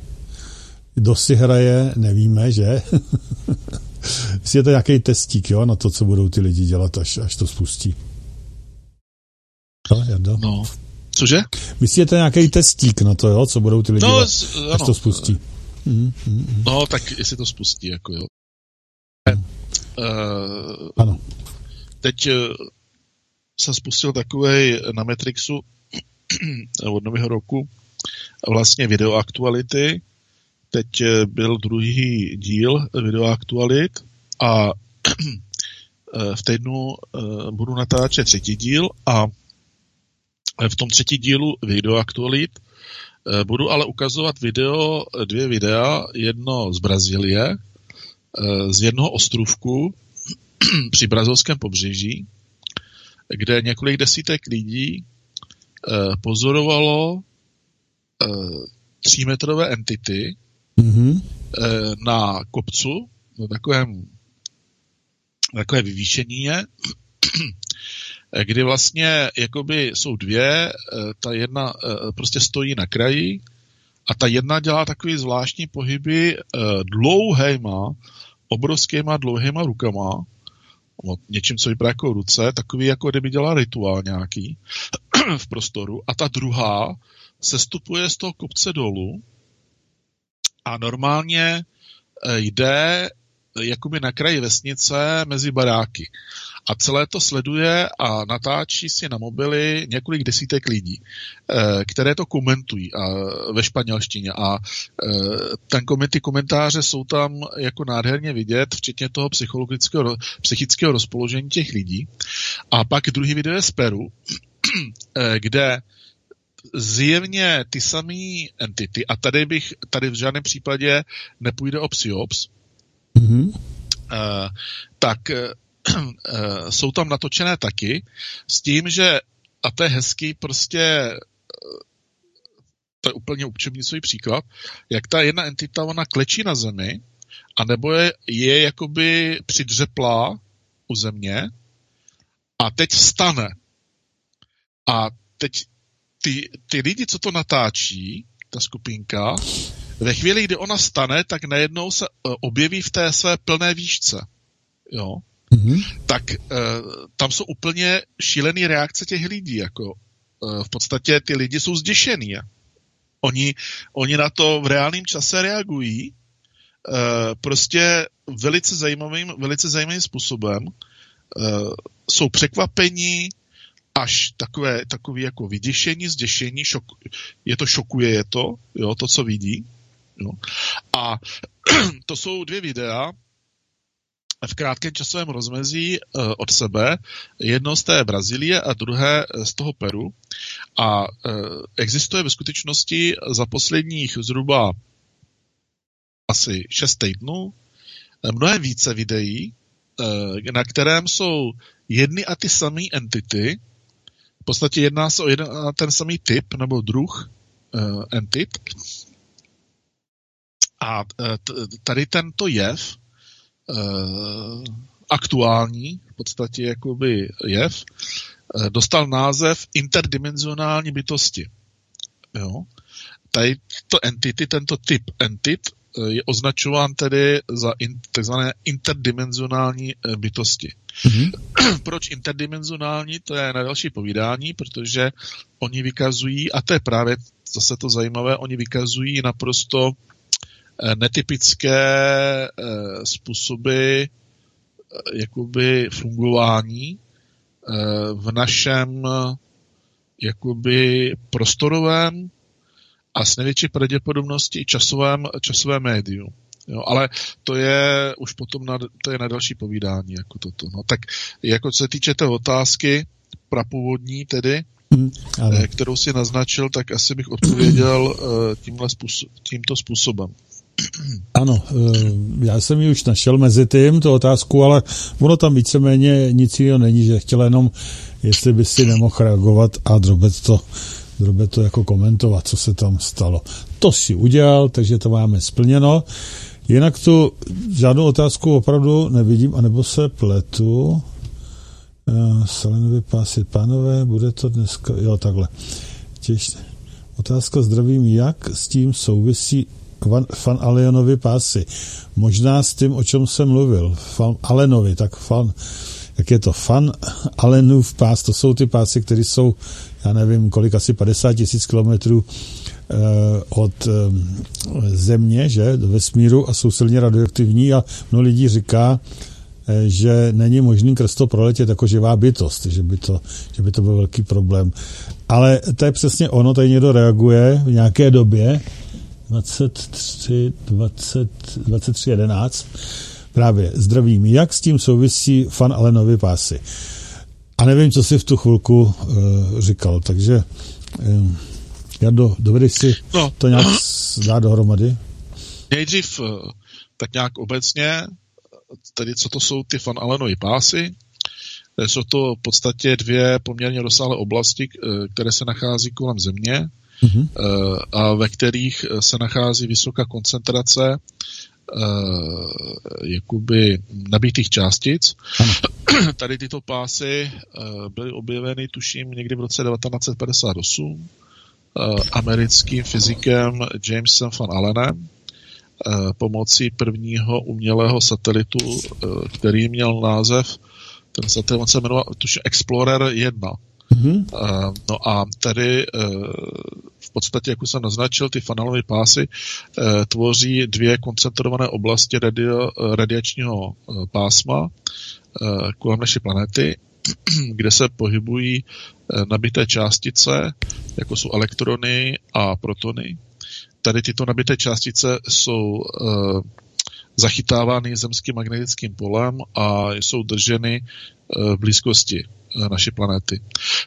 S tím, že existují dvě hlavní vrstvy fanalovných pásů, takzvaný vnější pás a vnitřní pás.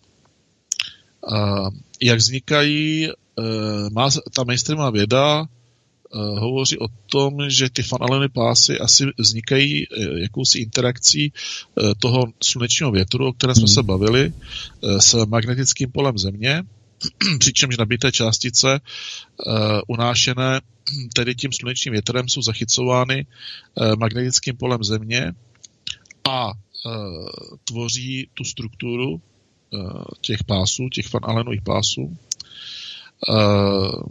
Samozřejmě, že stále probíhá jakoby studium tady těchto, tady tohoto útvaru, známého jako Van Allenovy pásy.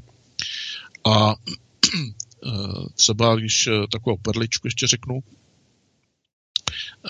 v alternativních kruzích se neustále vede debata o tom, jestli například v případě projektu Apollo, jestli vůbec ty astronauti byli schopni proletět tím koncentrovaným jaksi pásmem nabitých částic, které tvoří ty Van Allenovy pásy. Existují názory, že pro ten lidský organismus to prostě by bylo velice nebezpečné a tudíž tím pádem samozřejmě se přenáší velký otazník vůbec nad pilotovanými emisemi na měsíc v rámci projektu, projektu Apollo. Jiná skupina, zase ten, ten opačný tábor, jak už to bývá, tvrdí, že, nebo je přesvědčen, že ty fanalové pásy při průletu by neměly mít nějaký výrazný vliv na lidský organismus, především vzhledem k rychlosti toho průletu. Teď vám z hlavy nepovím právě, jak masivní jsou ty fanalové pásy, to znamená jejich jakoby tloušťku. Jo? Kdyby jsme znali jejich tloušťku, ona asi bude, nebude stejnorodá, bude se měnit, no tak v případě, že známe rychlost, unikovou rychlost satelitu v rámci těch pilotovaných misí, tak jednoduše bychom byli schopni vypočítat dobu, která minimálně dobu, která by byla jakoby potřebná k průletu těmi Van Allenovými pásy. Takže to je, tak, to je tak, takový ten pohled té mainstreamové vědy. No a když se na ty fan pásy uh, podíváme z hlediska, z hlediska alternativy, tak je, já právě nevím, jestli to stihneme ještě dneska, ale teď chci hovořit o tom univerzálním profilu hustoty temné hmoty, a morfické akumulace temné hmoty kolem barionové hmoty, baryonické hmoty, to znamená té viditelné hmoty. A tady, když to přeneseme na naši planetu, tak, tak mm-hmm. jako vysoká potence temné energie je obsažena v lidské auře, mm-hmm. tak velmi vysoká potence temné hmoty by měla být obsažena v elektromagnetickém poli Země, v tom obklopujícím elektromagnetickém poli Země, eh, včetně tady těch fan eh, Allenových pásů. Eh, přičemž zase analogicky, tak jako lidská aura, výrazným, vysoce intenzivním způsobem absorbuje datová pole, tak i elektromagnetické pole Země je výrazně absorbérem datového pole.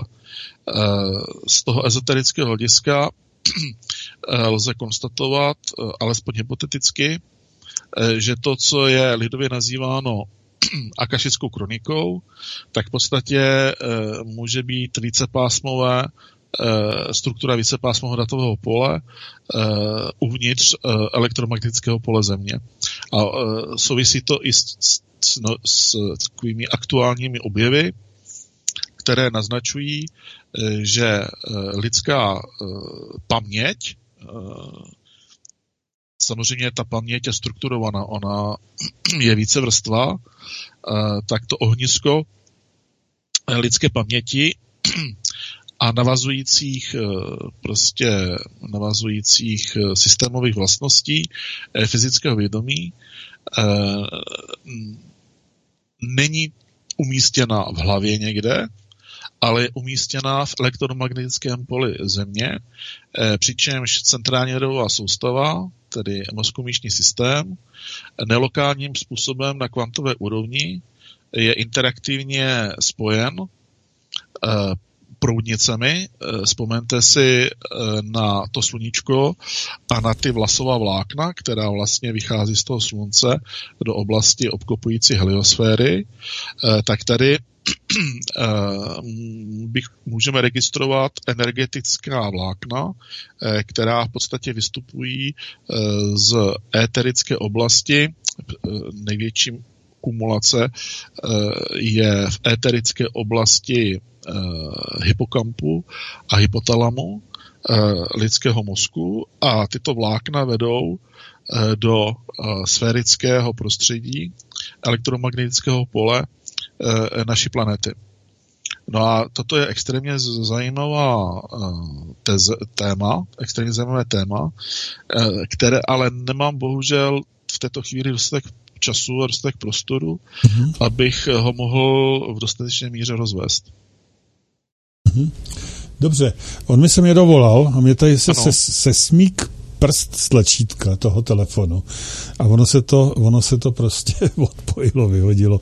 Takže pokud někdo... někdo? Aha.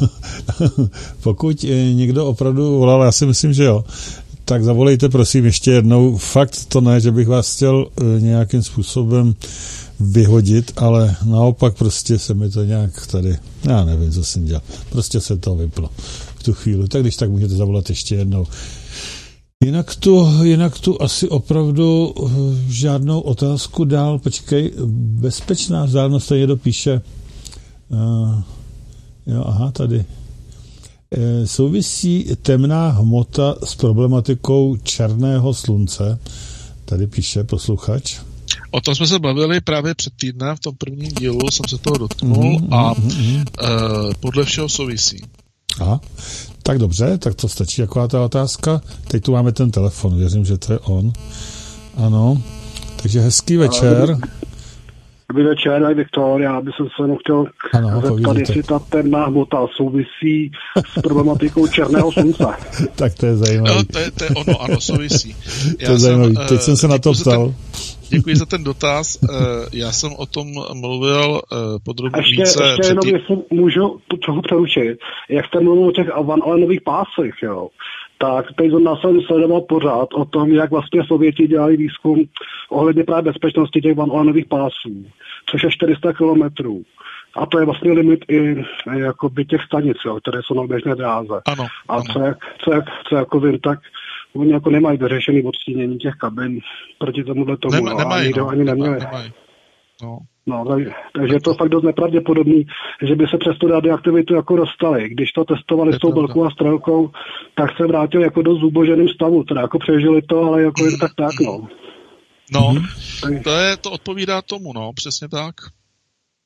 Takže, takže pokud oni tam nemají nějaký toroid, že jo, nějaký jako opravdu elektromagnetické plazmové toroid, který by chránil před těmi letěmi stejně jako planeta, tak je to prostě bez šance, no.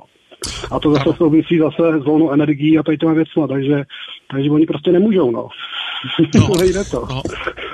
Jenom, jestli jste tady psal ten dotaz eh, na chatu eh, o 400 kilometrů, tak to bych řekl, že to bude asi podstatně dál těch než 400 kilometrů. Já vycházím z toho dokumentu, jo. Já to nevím, jo. Já to vycházím čistě z toho dokumentu, co tam bylo řečený. Je to nějak z čete dvojky to tam bylo, tak mm-hmm, nehádám se, jo. Mm-hmm. Tak jo, děkuji.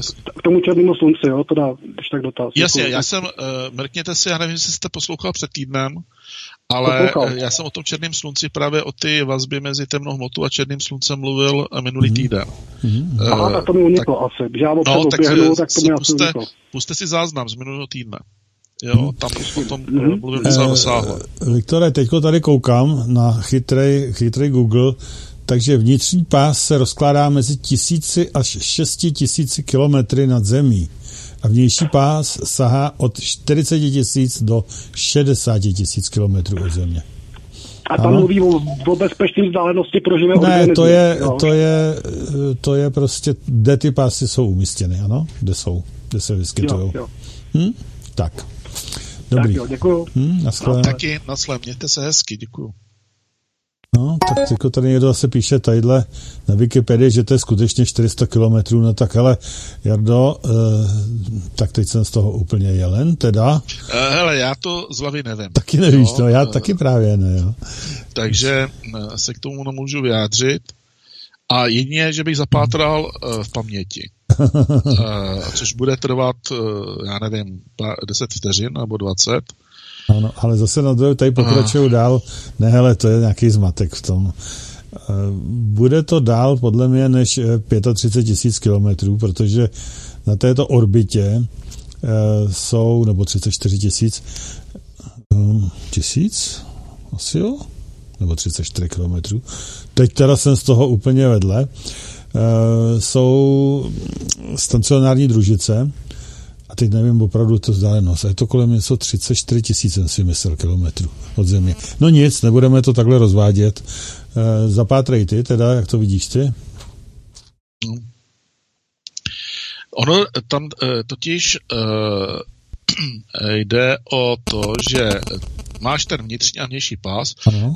Eh, ten vnitřní pás eh, je jakoby eh, blíž k zemi, ten vnější pás je dál od země a ten vnitřní a vnější pás se rozděluje ještě na dvě jako platformy na takzvanou centralizovanou zónu a na takzvané okrajové zóny. Ta centralizovaná zóna vnitřního pásu podle mého názoru se nachází ve vzdálenosti 1000 až 12 000 kilometrů. Mm-hmm. Centralizovaná zóna. S tím, že ta okrajová zóna začíná na 380 až 400 kilometrech eh, od země. Mm-hmm. Ale okrajová zóna. A u toho vnějšího pásu ta centralizovaná zóna eh, by měla začínat někde na kolem 13 tisíc eh, kilometrů a měla by sahat až nějakých 58 tisíc kilometrů eh, nad povrch země. Ale ty uh, centralizované zóny jsou, ty vzdálenosti jsou variabilní, uh, neboť tady záleží na podmínkách slunečního větru a na podmínkách geomagnetické hmm. aktivity uh, planety. Takže pokud je uh, zvýšený tlak slunečního větru, to znamená intenzivnější sluneční vítr, tak to stlačuje jakoby ty Van Allenovy pásy, pásy jako blíž k Zemi Oni jako dynamicky jako se propadávají jako blíž k zemi. Když je ale zase výrazná a silná Uh, silná ta, geo, uh, jakoby ta geomagnetická aktivita planety, tak to vytlačuje ty Van Allenové pásy jakoby zase výš, prostě trošičku do větší vzdálenosti od Země. Jo. A já tě teď, Pavel, neslyším. Tak teď nevím, Jardo, jestli už si domluvil nebo ne, já jsem tady vyřizoval jeden jo. hovor, on někoho dovolal, ale ono už je 23 eh, hodin a my to dnes budeme muset ukončit pokud možno včas, neboť dnes je kalendárium a já ho musím připomenout, kalendárium 20 minut s Janou Kratochvílovou a Davidem Prachařem a Františkem Bublanem, ale tak to je zajímavý. Takže kalendárium. Jardo, já tě moc děkuju dnes za pořad, bylo to opět velmi, velmi zajímavé. A za týden opět předpokládám, že se uslyšíme, uvidíme u třetího dílu posvátné plazmy. Za týdnem, ano, za týden začneme eh, tím nějakým tím univerzálním profilem hustoty temné hmoty a půjdeme prostě postupně půjdeme dál. Dobře. Tak jo, fajn. Mějte se moc hezky, poslouchejte dál, kalendárium je připravený a jo, a zítra ještě, vážení, uh, mi volal Míra Zelenka, že má nějaký zdravotní potíže, tak uh, musím asi to nebude. Ještě to nevím určitě, ale asi zítra Míra Zelenka nebude, tak já se budu snažit něco, něco vyšťourat někoho, kdo by eh, tak rychle zaskočil a nebo tam pustím nějakou reprízu, uvidíme. Takže mějte se. Já bych si klidně, klidně střihnul ještě jeden pořad, ale okay. já jsou do okolností zítra uh, hraju šachový zápas večer, takže uh, já Od kolika nemůžu, hraješ? Já, od kolika? Od, od pěti do devíti, tak, půl desáté. To je to přesně bude. ono, akorát zítra to je od sedmi do devíti. Já jsem si to myslel, jsem na tebe úplně myslel, říkal, no. že by to vzal ještě jednou. Já bych to klidně vzal, ale zrovna zítra prostě... Dobře, nevadí, nevadí, já něco vymyslím film a nebo, nebo tam bude reprízka. Nevadí. Mějte se hezky a za týden s Jardou Chvátelem. Ahoj. Hezký zbytek večera. Vám všem, přátelé, i Pavle, tobě. Mějte, mějte se hezky. Na svá. Ahoj, ahoj, ahoj taky.